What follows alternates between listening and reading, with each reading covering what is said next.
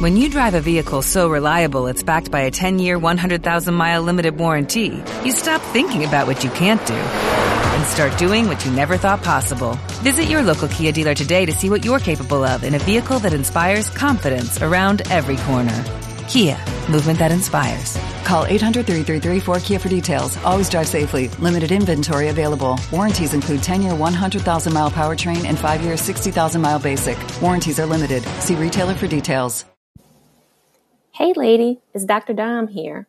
If you like this show and you want to make your own, let me tell you about the free platform Anchor.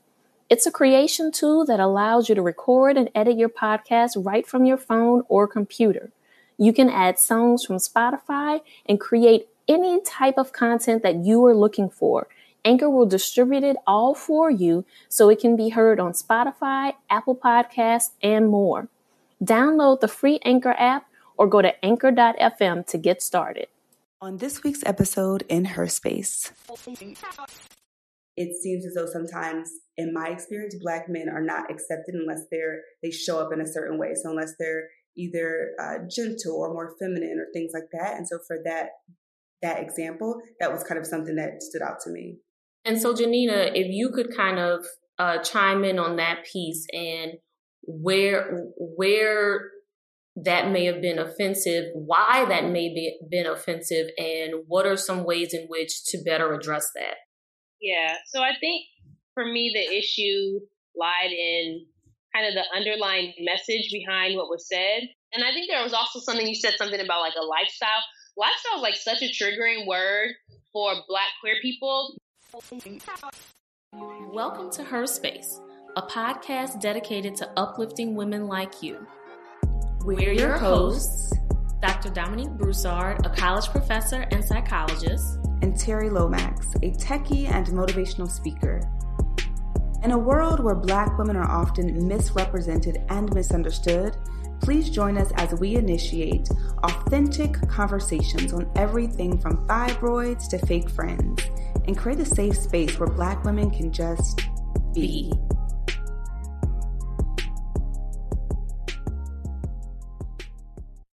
Our quote of the day. And actually today we have two quotes because the conversation we're diving into today needed both of these quotes to really communicate what we're trying to say. So the first quote, when we face pain in relationships, our first response is often to sever bonds rather than to maintain commitment. And then the second quote, for me, forgiveness and compassion are always linked.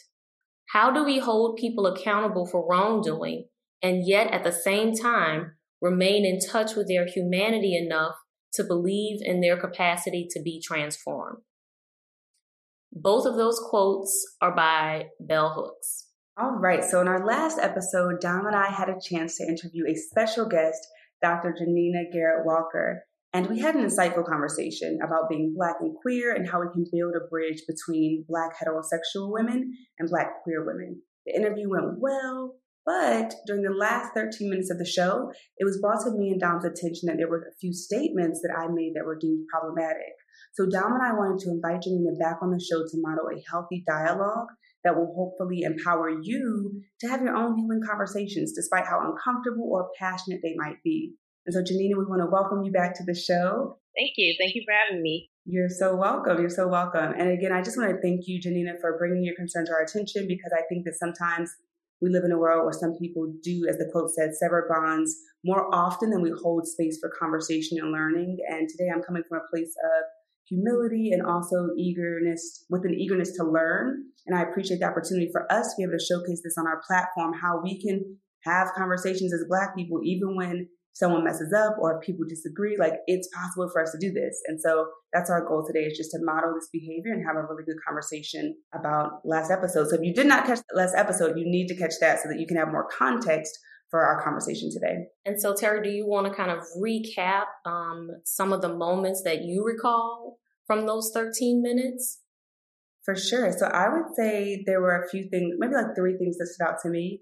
And so one of, I'll give you like a little time stamp. Uh, so in the last episode, I think it was around like the forty-five minute mark or so. What I was saying is that, or what I tried to say was that sometimes it, it, it appears as though there is not representation across the board for Black people. And sometimes it feels as though there is the L G B T identity is being promoted more heavily than just being like Black in any other way. And so that was something that came across as um, offensive. But I think it was a statement that I made in that sort of narrative. And I think it may have been, I think it was gay is the way. And that was something that I did not realize had such a heavy and negative connotation. And so I would say that one thing that I learned from that is, and I love to like dive into that and why is this, why is this problematic and things like that. But one thing that I noticed is that sometimes we say something with the intent being pure, or we believe that we're being, you know, expressing ourselves, or it's positive, or we're communicating in a way where we're just trying to share our opinion. But at the same time, that doesn't necessarily equal impact. And so you could say, yeah, I meant to say it this way, but it can impact someone totally different. And I think we have to be aware of that when communicating, that it doesn't always land the way that we anticipated. And so, Ja'Nina, if you could kind of uh, chime in on that piece and where, where, that may have been offensive, why that may be been offensive, and what are some ways in which to better address that? Yeah, so I think for me, the issue lied in kind of the underlying message behind what was said. This idea that um, I think, Terri, what you said was something along the lines of like L G B T Q initiatives are being pushed on Black men. And then there was... Um, or like L G B T Q identities are being pushed on us with some of the language that was used. And that's actually not accurate. When you look at, at media representation, the amount of queer representation is still fairly low, low, sorry. Um, and it is, yes, higher than it was in the past. You know, back in the day, all we had was the super stereotypical imagery of men on film, which was so problematic, you know, from um, In Living Color. And so that at one point, that was the only representation we saw of kind of Black, quote unquote, gay men, even though those men were not gay. And um, now we do see gay characters on T V, but the proportion of gay characters, even within like Black television, is so low in comparison to cisgender and heterosexual Black men. And so that's where I, I had the biggest issues, because it's not true that, you know, this quote unquote gay identity is being quote unquote pushed on anyone. Because uh, when you really think about it, the amount of Black gay characters is actually really low, or the amount of Black um, kind of queer anything is it's relatively low in comparison to, to heterosexual kind of characters and plots and all of that. And yeah, so I don't know, that would kind of be my my thought on the media piece. And I think there was also something, you said something about like a lifestyle. Lifestyle is like such a triggering word for Black queer people. Mm-hmm. I was having a conversation with um with a friend of mine, and I had never really thought of it this way, but she said lifestyle is just coded Black homophobia, right? Because people try to say that Black queer people are different by using lifestyle, when it's like, my lifestyle is the same as yours. I'm trying to pay my bills. I'm trying to love my family. I'm trying to go to work, right? Like, the lifestyle is not different. We live the exact same lifestyle. It's just who we love just might look different, but everyone who everyone loves looks different. None of us are really loving on the same person unless we're in a polyamorous relationship or something. Mm-hmm. So, um, yeah, so the, the lifestyle and that media piece, that would kind of be my my response to that. Okay, and so... let's move on to the next thing that Terri found. All right. So the next thing is actually something that I caught when we were when I was editing, and I was like, hmm, I wonder if I can edit this out, because I realized the mistake as soon as I re-listened to the episode. And in the in the moment, I had no idea, but re-listening, I was like, oh man, how can I edit this part out? And so what happened in the last episode, I was telling a story and I was telling a story about a student that I met who used the pronouns they, them, their, and I misgendered the student by referring to them as she in the story that I told. And so for some folks, I realized this can probably be very confusing as they are learning, and also be might it might be offensive for some folks as well. Although it didn't come, like it wasn't intentional, it was definitely a mistake on my end um, and misgendering. And so although I didn't do that in person, and telling the story, I did. And I think that sometimes, again, it kind of goes back to the intent versus impact, like trying to learn, but also creating space to just move a little slower. I think that's something I've learned from that experience, is like take it a little slower and really be more intentional and mindful about your words, because we all mess up. And I think that we're all a work in progress. And it's probably, I mean, it's probably going to happen. It will happen to someone in the future, but I think it's all about how do we respond after we make a mistake, right? After we misgender someone, how do we respond? How do we interact with that person moving forward? Like, do we take responsibility, or do we place blame or make it appear as though it was minute, right? When that's something that's so crucial to someone's identity. And so I think it's just something we have to be mindful about. Yeah, absolutely. So yes, that was another part that I noticed that um, raised, you know, some flags for me. You know, when someone has they, them pronouns, I understand that for a lot of people, they're not used to using they, them in a singular form. Although they, them has been used in a singular form for generations, it's just not part of our current rhetoric. And so I, I, I understand that for some people, it is difficult to kind of stay in that, right? Because you did good at first. You were like, their pronouns are they. And then you would you kept switching back to she. And so, you know, easy way to do that is just like stick with they. They said this, and I assumed that they were female, so I thought I was supposed to use she, her pronouns, but actually I was supposed to use they, right? So like that's an example of how to continue to use they for someone who is who who has they, them pronouns. Another thing on that same line, you said um, it was something like, you know, you would look at them and you would you would say that they were born female, so you would think that you're supposed to call them she, her, but instead their pronouns were they, them. And the one thing I wanted to kind of challenge you on is like, how do you know that they were born female? You know, I think that we often assume that people are born with certain biology or certain physical characteristics, but we actually don't know for sure. Yeah, that's a really good point. I mean, that's, I literally, I agree with you. I think that's a really good point. Sometimes some, you may look at someone and, and assume that they were born a certain way. And so, and just to kind of go back to what I said in the last episode, that was, that was like a brand, that was literally the first time that it ever happened. And so in my mind, I was like, oh, this is, this is what this is. But I think moving forward, That'll, it, that, I think this experience in general, just having the conversation and also interacting with that student in the way that I did, I think that really taught me like, oh, wow, when you interact with folks, you really have to kind of wait for them to lead the way and let you know how they're showing up and how they want to be addressed. And there was something else I wanted to say in regards to that, and I can't remember. Um, One thing I will say that I remember from the episode, Ja'Nina, you pointed out early on, you said that one of the practices that you've adopted is refer- referring to everyone as they, them. And I think that that's actually a pretty good practice that all of us should take into consideration and work towards using, so that that would lessen the opportunity or the times in which we may misgender someone. Right. Absolutely. That helps a lot. And and like Terri said, We are, people are going to make mistakes, especially if it's new. Terri said this is the first time that they've ever met someone with they, them pronouns. The way that people combat this or kind of can deal with this in the moment, so say you misgender someone and you catch it on your own right in that moment. Don't make a super big deal about it. Don't make it about you. Don't place blame on anyone. Just say, I apologize. I just realized that I misgendered you. I will not do that again. And keep it pushing. Most people who have they, them pronouns, most people who are very clear about their pronouns and they know what their pronouns are, whether they're he, him, or she, her, if someone misgenders them and they make a big deal and, and the person makes a big deal out of it, that's actually more damaging than if the person just holds themselves accountable and does better. That makes, that makes sense. You don't want someone to kind of magnify this mistake that they've made, kind of like, okay, it's over and done with, like, just do better next time. The other thing I was going to say is, I know for me, one thing that helps as I'm learning is also just referring to someone as their name, because that way I can just, I can refer to the person in the way that they want to be referred to, but also try to limit any mistakes so that it's not an awkward situation, especially if I'm addressing someone in front of a group. Like, I never want to make anyone feel, you know, embarrassed or, you know, Awkward. And- Awkward, exactly.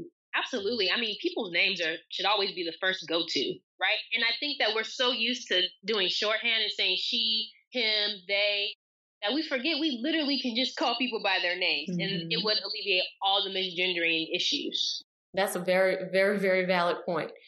And so we're going to move on to the next mistake that Terri said that she noticed.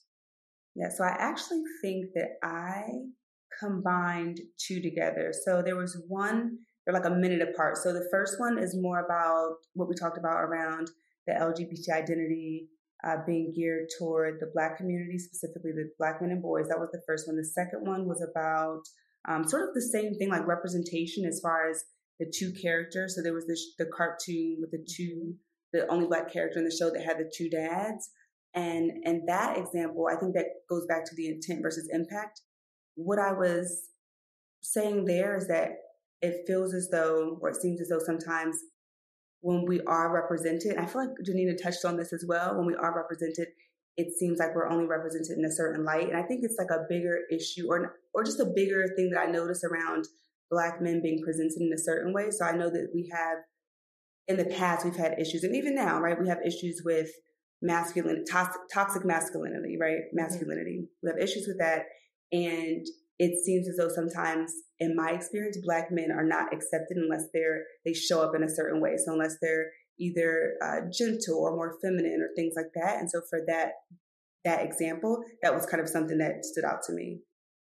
Yeah, I mean, we know the media is trash. So if we're just going to really put it out there, the media doesn't love Black people in general. Mm-hmm. So it doesn't matter if they're gay or straight, trans, or cisgender. The media does not like Black people, and they do not ever represent us properly. I mean, I really think that the only show that has most accurately reflected Black and brown queer people has been Posed, and that's a new show that literally just came out in twenty eighteen. Anything prior to that, most queer characters are not represented in a positive light. They're not represented properly. They're very unidimensional, and they're usually very stereotypical.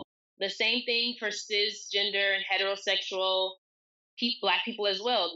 The media does not do right by us in their character profiles, except like, you know, the media really just polarizes Black men specifically. Either they have to be hyper masculine or they have to be super feminine. And it's like, are y'all crazy? Most Black men do not sit at either end of that. Most Black mm-hmm. men find their kind of space somewhere in the middle. And this gets back to the point of the last episode, deconstructing the binary, right? Like this whole idea that Black men have to fit into a very particular character profile is limiting. I will say, I think that now actually there's way more positive Black male representation on T V. If we even just look at Randall from This Is Us, although we can talk, have a whole episode about white savior complex with his parents mm-hmm. and he got to where he got to be. Um, but there's also a character on this show called New Amsterdam, this Black cardiothoracic surgeon who's the bomb, right? Like there, there are like more diverse Black characters that we're starting to see on primetime T V. But again, like I said, the media doesn't care about Black people. So they they still have yet to do any of us right, regardless of gender, regardless regardless of sexual orientation. Amen to that. Yeah. I, I, yep. No arguments from me on that. Mm-hmm. And so, so Terri, you kind of presented the things that you noticed. Ja'Nina, is there anything else that you noticed that you wanted us to address? Yeah, I think there were a couple things. Also, the one thing that, another thing that I noticed that was said kind of early on in that last thirteen minutes was uh, there was a mention of a traditional family structure. And I just wanted to kind of challenge us on that because as Black people, we've never had a quote unquote traditional family structure, right? So like white supremacy and heteronormativity and all of that would have us, and classism, all that would have us thinking that a traditional family structure structure is a husband, a wife, what is it, two point five kids, a dog, and a white picket fence. When have Black people ever had that? Not mm-hmm. ever. Exactly. That's a good point. So we don't even, we don't, we, our, our conceptualization of traditional family structure is whatever works well for us. So sometimes that's one parent, and it could be a single mother, it could be a single father. Sometimes it is a mother and a father. Sometimes it's a grandma. Sometimes mm-hmm. it's an auntie. Sometimes it's two moms. Sometimes it's two dads. Black people have never been confined to that limited, quote unquote, white traditional family structure. And so I just kind of wanted to remind people of that, that we've never had that luxury. Because since slavery, we've been separated, right? We mm-hmm. were not able to even stay together regardless of gender, sexual orientation, bloodline, family relations, nothing. And even if we take it further than that, back to our ancestors in Africa, if we think about how we were raised in the village, where you had one man who had multiple wives, and oftentimes the, the man would go off to war with other men, and it would be the women all gathered raising the children, and you would have multiple generations within one household. Mm-hmm. So you're right. We have never been the traditional husband, wife, two point five kids. We've always been our own random mix. For sure. And even today, I feel like even today, women are holding it down. A lot of women are holding it down for their households, whether or not they have, you know, like whoever's in the household, whether it's like a grandmother, the mom, I mean, whatever. Women are definitely holding it down these days as well. I mean, you know how we do. Exactly. Yes. I mean, I mean, you know, I mean, it's in our blood. So, you know. um, and then I think there was one more. Oh, so there was kind of like this, you two kind of debated a little back and forth or tried to find the right language, which I appreciated. You both were trying to work it out. I think Terri was trying to say like L G B T Q conversations have not been happening out on like a national scale the way that they are now.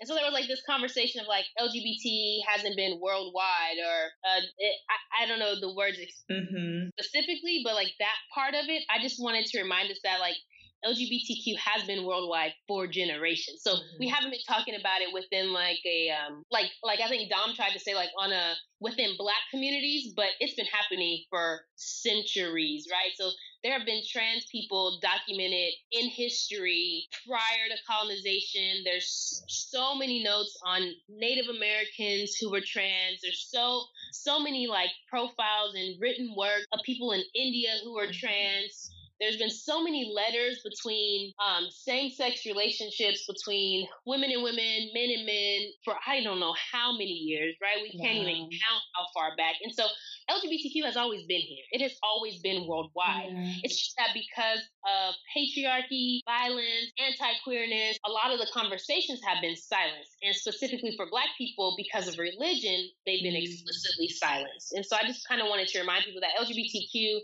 has always been around. It will always be here. Queer folks are not going anywhere. Love us the way we still love on y'all. Ja'Nina, that's a really good point. I remember, and again, I know for a lot of people, they're like, this is all new for me, right? And it seems like, oh, it's just, oh, it's twenty nineteen or it's twenty eighteen. This this is now like the new thing. And it's like, no, it's it's been here, right?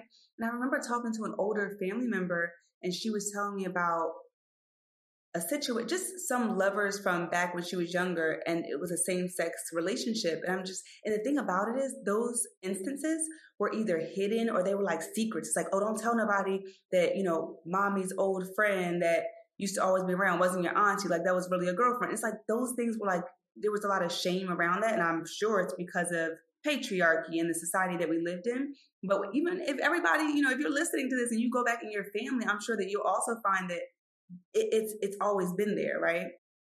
Yeah, absolutely. I mean, Black people have had queer people in their families, again, prior to colonization, through colonization, post-colonization. And so, you know, that kind of leads me to my last point of, I think the last thing you said is like, we need to all come together to fight the real oppressor of white supremacy. Yes, I one hundred percent agree with that. But I'm going to throw a yes and on that. And Black people have to fight against their own oppression. You know, we cannot really fight against white supremacy until we address the fact that our minds are full of white supremacy because of colonization. Mm-hmm. And if Black people do not colonize their minds and kind of deconstruct the ways in which whiteness has really been ingrained into us in a variety of ways, like I said, religion is part of that, toxic masculinity is part of that, anti-femininity is part of that, even, you know, misogyny is part of that, and sexism is part of that.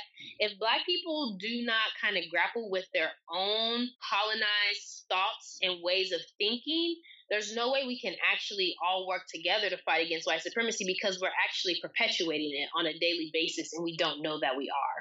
That's a really, really good point. It sounds like we have a lot of work to do at home before we can even really go out there and be a unified front to fight white supremacy. So that, yeah, that makes perfect sense. I was just going to say, I think those were the only things that I noticed that we hadn't touched on. And so, uh, you know, I'm always, I'm open to continue this conversation if there's other things that have come up for you all as we've been talking. I think that we're at a good point to kind of like, kind of pause and kind of process this process that we just had, right? Because I think that we put ourselves in a, in a space to have a really open dialogue, and I want us to kind of like step back and kind of think about like, what are the things that we pointed out? How, what did we do to make this conversation go well? so that our listeners out there, when they are ready to have these dialogues with someone in their in their lives, what can they do to make sure that the conversation may go well? That's excellent. I would love to start this off just by saying when it was when Dom, when you brought this to my attention, I think for me, there was a lot of reflection and introspection. And I think sometimes when something's brought to our attention, we want to get defensive. We want to protect our ego.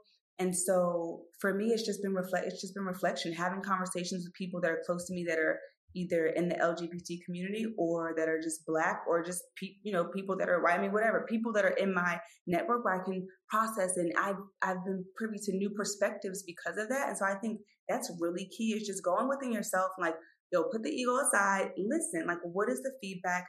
Re-listening to the last thirteen minutes of the episode and also listening with a different lens. So once you brought some things to my attention, I was like, oh, damn, I can see how that could be, you know, could come off this way. That makes sense. Okay.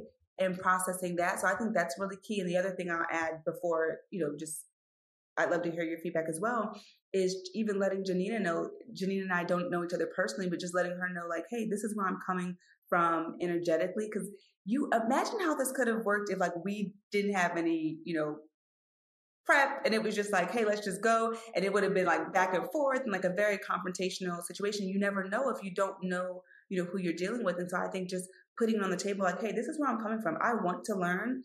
I'm coming from a place of humility, accountability, and taking responsibility for my actions because I have a lot to learn. And this is all still new. And I want to learn. I want to hear your perspective and get more insight from someone who is an expert in this space with, you know, research and studies around this. And so I think those, and lived experience. And lived experience. And those are, I think those were two key points for me. And I think this is a beautiful experience. I'm really excited that we have a chance to to have this conversation in Her Space. Yeah, absolutely. I mean, like like you said, Terri, this could have gone so many different ways. I was actually nervous at the beginning. I wasn't sure if I wanted to bring it up to Dom because I, you know, the podcast got posted. I listened to it and I had no clue that you all were going to continue the conversation after I got off the phone. So when I listened and I got off the phone on the podcast and I was like, what could they still be talking about for thirteen minutes? I'm like, there's still thirteen minutes left on this podcast. And so I listened and I was like, oh, man. And so I was like, ooh, do I text Dom? Do I not text Dom? Because like you said, Terri, we don't know each other. We've literally never even met in person. I know. Right? And so um, I just let Dom know, you know, that I had some reservations and that y'all were going to probably get some pushback from people about, you know, what was said. But I'm happy that I did. And I'm glad that it was able to open up this conversation. And I agree with you. I think the best way to have a conversation when you do need to have a difficult dialogue with someone is that you do come calmly, that you leave your ego outside, although we shouldn't walk with our ego anyway, but we know that we do. Mm-hmm. We, to leave that outside and that the defensiveness is generally what ruins almost every conversation. You know, when we shut down, when we just say, oh, well, you know, this is just what I believe. You know, yeah. We can't go off of what we believe because what we believe is not necessarily rooted in facts. And oftentimes Black people want to say, oh, well, that's just how I was taught. That's just what I what I know. And it's just, yeah, well, what you were taught isn't really accurate either. And so you until you can unlearn, you know, Lauryn Hill told us best, the miseducation of Lauryn Hill, we have to unlearn everything that we've been miseducated about. And so when we do that with humility and without defensiveness, you really can't go wrong. It's just a matter of, is the other person going to also come with that same energy? You know, both people have to be willing to come from that perspective. Amen to that. And Ja'Nina, again, I just want to thank you for having the courage to text Dom, because I was thinking to myself, like, imagine, I was like, I wonder if I would have been on a podcast if something, someone said something like after, there was like an after show that I wasn't aware of, and I heard something and it was like, what do you do, right? Because you could have been like, yo, we're going to boycott Her Space, cancel Her Space, like, uh-uh, we're not doing it anymore. And we would have been thinking that what we said was fine and could have potentially perpetuated that in the future. But, I mean, this has just been such a really cool and humbling experience and definitely not super comfortable, right? Like, this is not like, oh, yeah, I can just do this every Tuesday, you know, it's like, or every Friday or whatever. It's like, no, this is this is a, a growth, a, a point of growth. And sometimes growth is not comfortable. It's a, it can be a little painful, right? It can, it's like you're stretching yourself, but it's so good. And I think this is so valuable for our community. And I will kind of jump in and offer my perspective a little bit too, because I was technically the person, literally the person in the middle, right? And I could imagine that, you know, for other people, like for myself, being the person in the middle is a little awkward, right? Because, okay, so Ja'Nina hit me up and I'm reading this and I'm like, oh shit. Okay. All right. Well, this does need, this needs to be addressed. Okay. So I have to take a moment and figure out, okay, well, exactly how am I going to address this? Right. And because I'm the one, the common link. So I know both people and trying to figure out, okay, well, how are we going to do this? And making sure, because I know both of you, and I know that neither of you come from places of ill intention, right? And I know that both of you have a way of communicating with people, particularly if there's a conflict, that I felt comfortable saying, okay, yes, let's have this, let's, let's have a dialogue between all of us and not just keep it with, I'm passing messages back and forth. And so I think for other people, it's, you, you know, when they find themselves in the middle, to really like take that initiative and say, okay, wait, let me figure out how to bridge this gap, how to bring both parties together to really have this dialogue. Because I could have said, you know what, Ja'Nina's given me this information. I could have kept it to myself, right? Or I could have taken the information, brought it to you, Terri, and said, well, here's what it is. Here's what Ja'Nina said. Well, we're going to keep it moving. You know, that was great that she provided feedback for us, but we're going to keep going. And I could have chosen not to suggest that we address it. And so I think for each person involved, it took a level of courage, it took love, and it took willingness to really want to do the work. Absolutely. That is, you said that so beautifully, Dom. And I think the last thing I just want to say around this is um, sometimes it really requires us to take off our lens and put on someone else's lens. Like put all the shit you know aside, because we've learned so much bullshit. Like there's so, but we have to do an episode about that. Like we've learned so much stuff. We've been programmed in so many ways. And some of the shit we've learned, like the old school remedies and superstitions, a lot of that shit is not true. And it's like, if you hold on to that for dear life and you're not open to anything else, you won't be able to grow and evolve, right? And you'll be left behind because things will be progressing and growing without you. And so I think sometimes we really have to take off our lens, put that shit over there, put on someone else's, and really see life and experience through their lens, right? So that you can truly see it and not sort of hold on to what you have and what you brought to the table. Right, but that's so hard for so many people, especially older Black people. Mm-hmm. I mean, and some young ones too, I'm not gonna lie. Some young folks are real, um, real stuck in their problematic ways. The, the And that's always the hard part, is like, how do we get those people, right? Because we always talk about, oh, well, you're preaching to the choir. We end up having these good, fruitful conversations with people who are willing to do the work. The problem is, how do we get to the people who are not willing to do the work, mm-hmm. right? And, and that's yep. how, and, and this is what I mentioned in the episode, is like, we have to hold each other accountable. People have to be willing to kind of lean into that discomfort and call people out.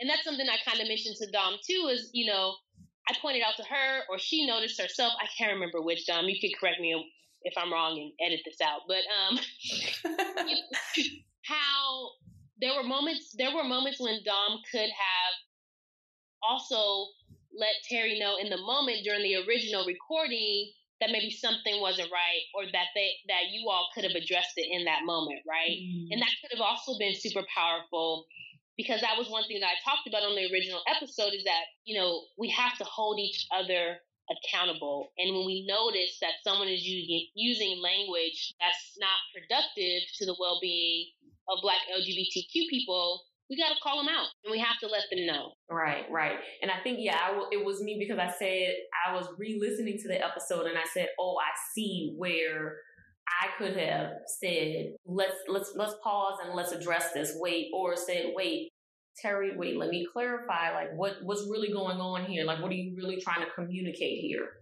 Yeah, mm-hmm, exactly. And it's important for us, you know, to do it in those moments. But then also, too, you know, like we said, we're all a work in progress. And yep. so, you know, Dom, I don't know what your experience has been like having to challenge people in L G B T Q stuff, you know? And so, like, maybe for you in that moment, you might not have peeped it, or you're like, mm, maybe I'll talk to her later, or maybe you didn't notice it at all. But, like, like we've been saying, the whole point is, like, we noticed it, we acknowledged it, we are now communicating about it, and now you all can do better, and now your listeners can do better as well. Yes, and so again, thank you so much, Ja'Nina, for being willing to come on again and help us dive into this, this much needed follow-up conversation. Thank you, Ja'Nina. I guess we said you were going to be on again. We didn't expect it to be this soon, but here we go. So we appreciate you. This song. This is, no, sorry, this soon. Thanks for joining us today in Her Space. Please note that our show may contain conversations about self-help, advice, self-empowerment, and mental health, but it is by no means meant to be a substitute for an ongoing formal relationship with a trained mental health provider. If you or someone you know is in need of mental health care, please visit the Therapy for Black Girls directory, Psychology Today, or contact your insurance provider. If you liked what you heard and want to keep the conversation going, connect with us on Facebook, Instagram, and Twitter at Her Space Podcast. Or check out our website at her space podcast dot com. And before we meet again, repeat after me. I release what no longer serves me to manifest what I desire. Thanks for joining us. We'll see you next week, ladies.